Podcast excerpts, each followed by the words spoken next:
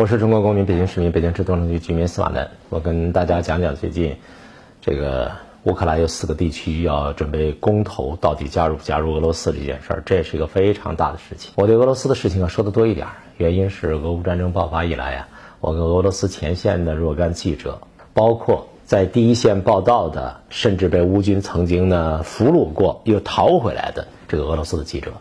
也包括这个今日俄罗斯的电视台的主编、政治评论员辛加图林先生，包括俄乌网的主编康斯坦丁先生，还有安德烈、还有海曼、还有谢尔盖等一批教授、议员，这些俄罗斯的朋友，我跟他们对话一次、两次、三次，我跟他们对话的时间加起来差不多十个小时了。这个特殊的经历让我对俄罗斯和乌克兰这场战事，以及俄乌前线的一些情况、不同地区的一些情况，有比较多的了解啊。当然，你有人说你干嘛只听一面之词？我不是只听一面之词，我最多不才直接连线十个小时吗？现在我每天都是接受美国西方的舆论的轰炸，狂轰滥炸。你打个手机不都是好多信息都直接转自所谓国际媒体，对吧？我们对美西方的这种舆论宣传更是熟悉啊。也就是说，我对美西方的那些东西比较熟悉，但是呢，我多了一个渠道，就是说直接连线俄罗斯的记者、乌克兰的记者对。前线的情况有多一点的了解，所以我比较自信。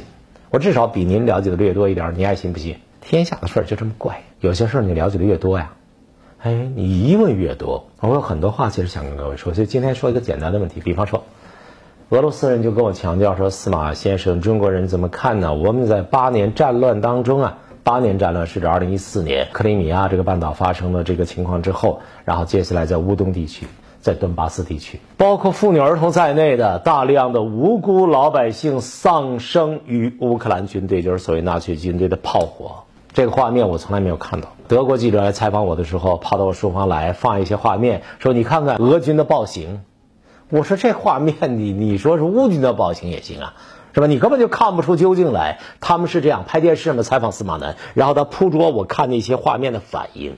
我当然懂得这一套。我告诉他。你们的立场决定了你们在对这些素材做出评价的时候，选取中国人来对这个素材做反应的时候，你是有立场的。我说你怎么不把顿巴斯地区那些妇女儿童、无辜的老百姓，就因为讲俄语的那些老百姓，直接叫乌克兰的军队正规军啊？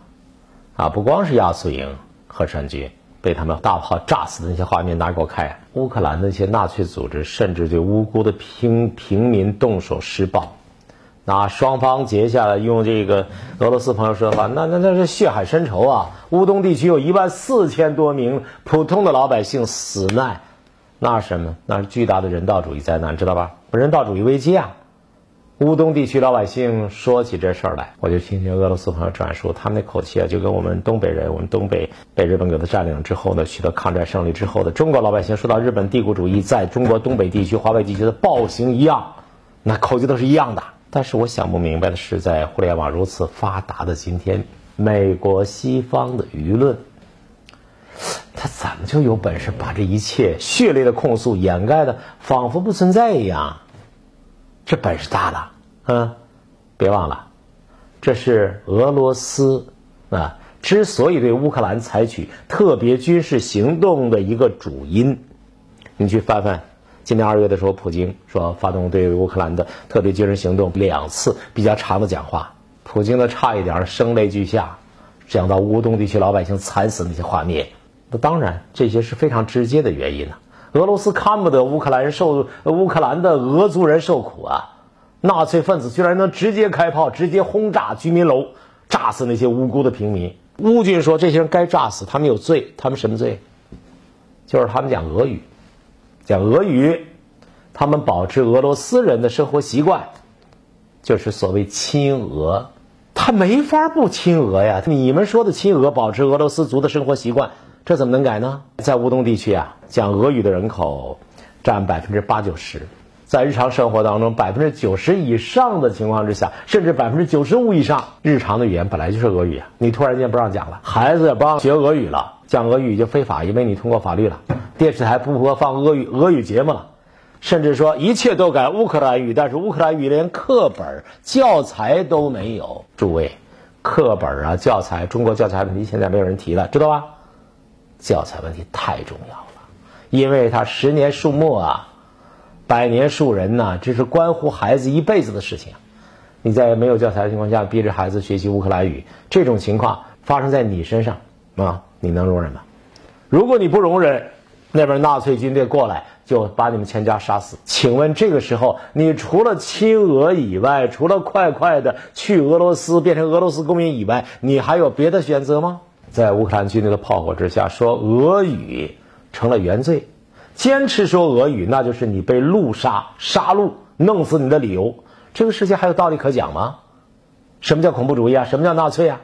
著名学者康斯坦丁啊，也是主编，还有辛加图灵先生，他在北京的这个诸葛中文讲的非常之好。康斯坦丁、辛加图灵建议我说：“司马南先生，你可以看一看中东地区的情况。我去过三次以色列，中东地区的情况那更是啊！大家知道，在约旦河西岸巴勒斯坦难民那地方死了多少人？呃，以色列军队打炮炸死了多少人？我们都麻木了，你会记得住吗？因为司空见惯啊。”而且新闻是被大大封锁了的，死亡人数是大大的被这个缩减了的。那些自称人道主义的西方媒体，他们何曾关心过约旦河西岸的巴勒斯坦难民的死活？今天在俄乌战争爆发的时候，我们同样是看到了。美西方的媒体，他们也同样不关心顿巴斯地区的那些老百姓的死活。所以大家看看这张地图，挨着牌四个州：顿涅斯克、卢甘斯克，然后赫尔松，还有什么？他们要一块儿公投加入俄罗斯。我们马上要变成俄罗斯了，俄罗斯乌拉！那些人是那样一种情形，不是尊重公民自决权吗？大家知道不知道有一个西方的政治家叫武切奇啊，塞尔维亚武切奇对中国非常友好啊。武切奇就曾经呢讲过一句话，他到林大去讲话开会的时候，他就老是举这个例子。我是觉得这个例子极其说明问题。他说，塞尔维亚的主权和领土完整，我看不出来和乌克兰有什么区别。塞尔维亚的主权和领土完整，我看不出来和乌克兰有什么区别。如果你们如此捍卫乌克兰的主权和领土完整的话，为什么你们北约连续轰炸七十八天，把？塞尔维亚分裂，人民炸个稀巴烂，电厂、水厂、电视台全部炸毁，连同中国大使馆都不放过。当然，吴切奇他作为政治家，他脑子很清醒啊，他说话没有漏洞啊。他说：“我们塞尔维亚人做了什么？那前南联盟做了什么？做了任何对不起人的事情吗？”你所谓的人道主义灾难，事实证明是你们编造的吗？就跟一管洗衣粉道理是一样的。但是乌克兰对俄罗斯做了什么？斯拉夫兄弟嘛，分家没分好嘛，没分好就闹了别扭，闹了别扭就有点小别扭，非对抗性矛盾变成对抗性矛盾，对抗性矛盾又把外人拉过来，然后呢，动刀动枪动血，乌东地区杀了一万四千人，如此巨大的人道主义灾难，你美西方根本就不说，你们这叫什么呀？